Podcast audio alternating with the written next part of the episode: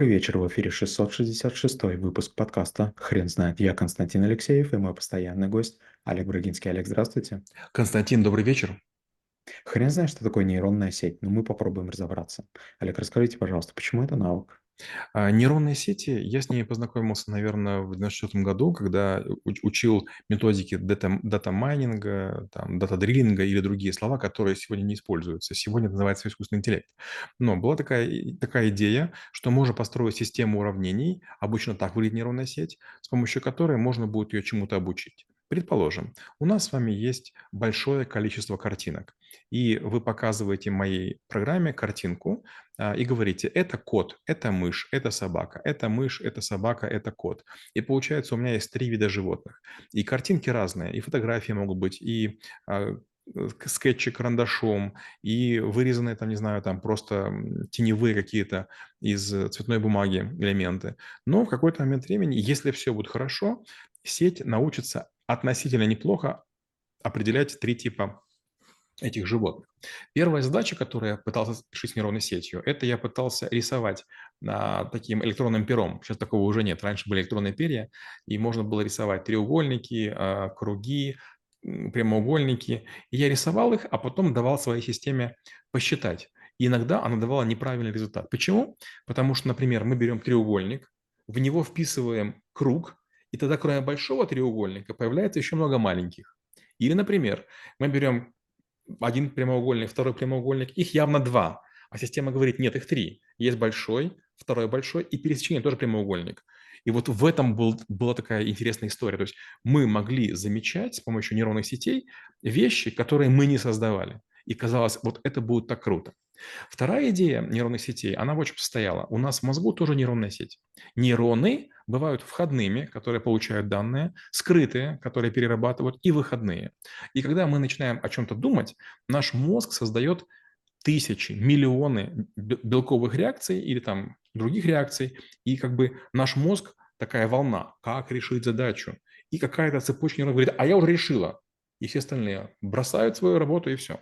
Получается, мы на уровне химии, на, на уровне там, электроники в голове решаем сложные задачи.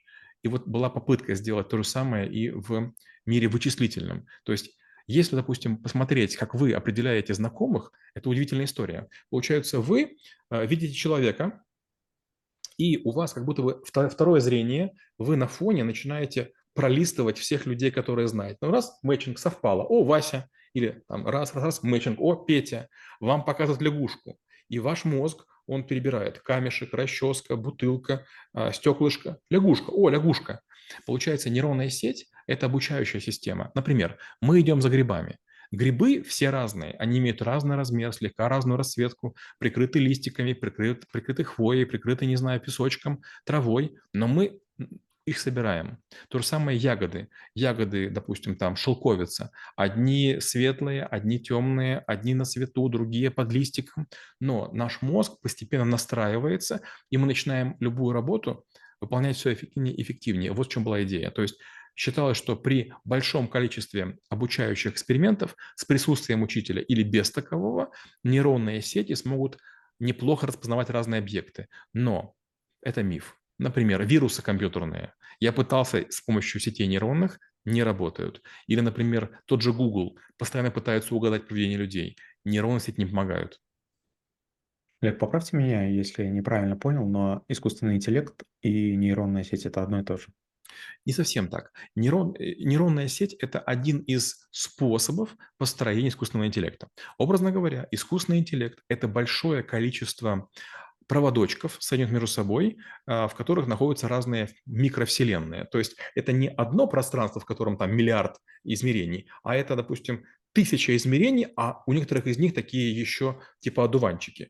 И вот нейронные сети, они некоторые класс задач решают лучше, чем другие. Но некоторые решаются рядами, некоторые решаются дифференциальными уравнениями, некоторые решаются интегралами, некоторые решаются э, эвристическими подходами. Олег, вы не могли бы, пожалуйста, тогда рассказать, где используются нейронные сети, а где искусственный интеллект? Ну, как я уже говорил, самая важная задача, самая первая– это распознавание образов. Эта задача на сегодня не решена. Например, сегодня нет роботов, которые обладали бы хорошим зрением для того, чтобы в высоком темпе они могли перемещаться по складам. э, пространство маркируют, стены, потолок, пол, и роботы перемещаются по специальным дорожкам. И они друг с другом как бы договариваются на уровне радиосигналов. А, есть, например, у меня дома робот-пылесос. У него есть лидар, и он помощью лазера пытается пространство сканировать. Но иногда он ошибается и начинает делать не то. Почему? Потому что вот сколько мы не будем роботы обучать, у вас какой-нибудь специальный ковер, у вас какая-нибудь, не знаю, там голова льва лежит, у вас какая-то детская игрушка, у вас там, не знаю, какое-то полотенце упало. И вот распознать вообще все предметы а, мы не можем. Поэтому мы не можем провести глубокое обучение всем видам пылесоса, мы, получается, ограничиваемся. Например, а, Константин, наверняка есть животные, фрукты, насекомые, рыбы и птицы, которых вы не знаете. Например, я вам покажу цихлозому мека. Скорее всего, скажете, просто рыба. Или, допустим, я вам покажу, например, какую-нибудь там э, орхидею львиный зев. А вы скажете, просто орхидея. Получается, мы имеем два уровня нейронных сетей. Первое, мы понимаем класс, что это человек – это рыба или птица, а второе мы говорим, это венценосный журавль, это там гималайский, там, не знаю, там тигр. Олег, а есть ли пример задач, с которыми нейронная сеть справляется идеально? Нет, таких примеров нет. В реальном мире это невозможно. Предположим, мы с вами пытаемся сортировать яблоки или помидоры. Их срывают, и они потоком идут на специальной ленте. Потом их значит, определенным образом подбрасывают в воздух на скорости, и специально такие вот такие лопатки, они разбрасывают эти яблоки или помидоры на 5 или на 6 частей. И если там будут только яблоки и только помидоры, скорее всего, все будет хорошо. Но, а если бросить резиновый мячик, система подумает, что помидор или яблоко. Это не все. А если надкушенный помидор или гнилое яблоко, система тоже отсортирует. А если яблоко прилетело зеленой стороной, оно входит в одну, в одну как бы э, корзину, а его же другой стороной, более спелый, в другую корзину. Получается, что все равно вот нейронные сети, они могут быть элементом каких-то систем решающих, но, но не, не самими а, вот финальными decision-мейкерами. Был момент, когда я занимался кредитованием, и я проводил очень много экспериментов. У меня были миллионы потребителей, и я в какой-то момент подумал, интересно, а могу ли я с помощью нейронных сетей научиться определять, где люди мошенники, а где люди не мошенники. И, например, мне нейронная сеть подсказала, что мошенники обычно не идут более трех километров от места регистрации проживания или работы в магазин, а мошенники более 12. Но когда я стал потом анализировать, оказалось, что около 2% людей нарушают правила. Я могу задействовать нейронную сеть, которая будет это все отсекать, но 2% людей пострадают. Олег, э, не могли бы, пожалуйста, рассказать, как используют нейронные сети? Есть ли какие-то библиотеки, к которым можно обращаться, либо эту историю лучше всего генерировать самому? Вы знаете, я сторонник того, чтобы писать все сам. Я библиотеки не люблю, я их презираю. Почему? Потому что я не могу быть уверен, что каждая библиотека написана правильно. Например, опять же, простой пример. Microsoft Word а, не умеет проверять слово «ее» да, вместо слова «ее» он предлагает слово «еще». Слово «корова» он не умеет склонять. Он запятые ставит кое-какое неправильное. Excel допускает ошибки в некоторых формулах. Многие калькуляторы и часы допускают ошибки в формулах. Получается, что когда вы используете библиотеку, вы становитесь заложниками э, авторов, которые, может быть, в школе учились. Поэтому нейронную библиотеку лучше писать самому. Я писал три раза для антивирусов, для расстановки пробелов, ой, переносов, для текстов и для перевода русско-украинского в украинско-русского. Фиаско, полная фиаско.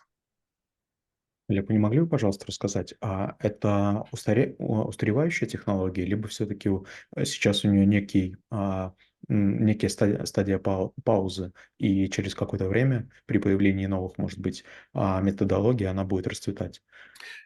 Константин, есть такое понятие, как ренессанс. Время от времени старые идеи всплывают. Вот, например, сейчас э, можно посмотреть, и э, многие вещи, которые делают известные бренды, они были в фильме «Любовь и голуби», которому, там, не знаю, 50 лет. Мода вернулась.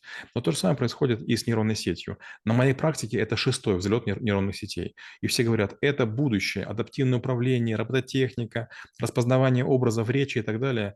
Ну, послушайте, году в 90-м был Dragon Dictate, который плохо понимал речь. Сегодня есть разные системы на Android и так далее, но не умеют они запятые ставить, но часто ошибаются. Те же самые, допустим, в YouTube субтитры, ну, там много ошибок. Олег, если бы у вас сейчас появилась задача на использование нейронной сети, а, а, опишите, пожалуйста, ее и как бы вы а, ее решали. Я люблю нейронные сети, обучающие с учителем. Это означает, что не сеть пытается найти какие-то закономерности, а я подсказываю сети. Это э, спелое, это не спелое, это съедобное, это несъедобное. И, конечно, это очень интересно. Смотрите, вот, например, я прошу вас описать, чем отличается съедобное от несъедобное. Вы не сможете. И я не смогу. Потому что, допустим, кирпич мы понимаем явно несъедобный, а телефон несъедобный, бумага несъедобная, огурец съедобный, морковка съедобная, кукуруза съедобная. Вопрос, вот что есть съедобного? Это цвет, это форма. И вот когда мы пропускаем через нейронную сеть, она вдруг создает нам два набора правил. Мы их читаем и понимаем, что ну, ну чушь, ну бред совершенный.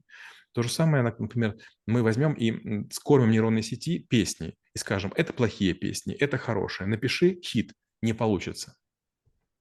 Олег, как вы думаете, если вы знаете такую информацию, сейчас люди, которые изучают искусственный интеллект, они наверняка и проходят и нейронные сети. Подскажите, пожалуйста, какие материалы они проходят и, и может быть, э, как проходит это обучение? Нейронные сети обязательно учат, неважно, подход хороший или плохой, но он важен. Скажем, сегодня вообще нет никакого смысла в теореме Пифагора потому что уже есть катангенсы и там другие какие-то вещи, но все равно теорему Пифагора учат, потому что во время обучения не все материалы можно будет использовать, но они все занимаются развитием мозга. Давайте будем внимательны. Помните, я на такое стихотворение? А у нас сегодня кошка родила вчера котят. Бред силы кобылы, правда? А у нас сегодня кошка. Но на самом деле есть дети, которые это замечают, и они умнички, а те, которые не замечают, и они обычные. То же самое с нейронными сетями. Если вы сможете придумать какой-то подход, с помощью которого нейронная сеть какую-то узкую задачу решит, круто, здорово. Например, я соврал, сказал, что я пытался построить нейронную сеть для распознавания вирусов. Это было фиаско, кроме одного случая. Макровирусы, вирус, написанный на Visual Basic, нейронная сеть классно распространяла. Получается 13 типов вирусов, и только для одного она подошла. Олег, а расскажите, пожалуйста, сейчас такие IT-гиганты, как а, Google или Microsoft, используют нейронные сети? Наверняка. Как я уже сказал, какие-то узкие утилитарные задачи, они для этого подходят. Например, нейронную сеть вполне можно использовать для простых действий мышкой. Можно определить по, по поведению мышки на сайте, насколько вы заинтересованы. Можно по поводу того, как вы набираете текст, определить ваш профессионализм. То есть получаются такие очень узкие, очень такие статистические э, вычисляемые вещи, да, вполне. Олег, спасибо. Теперь на вопрос, что такое нейронная сеть, будет трудно ответить. Хрен знает.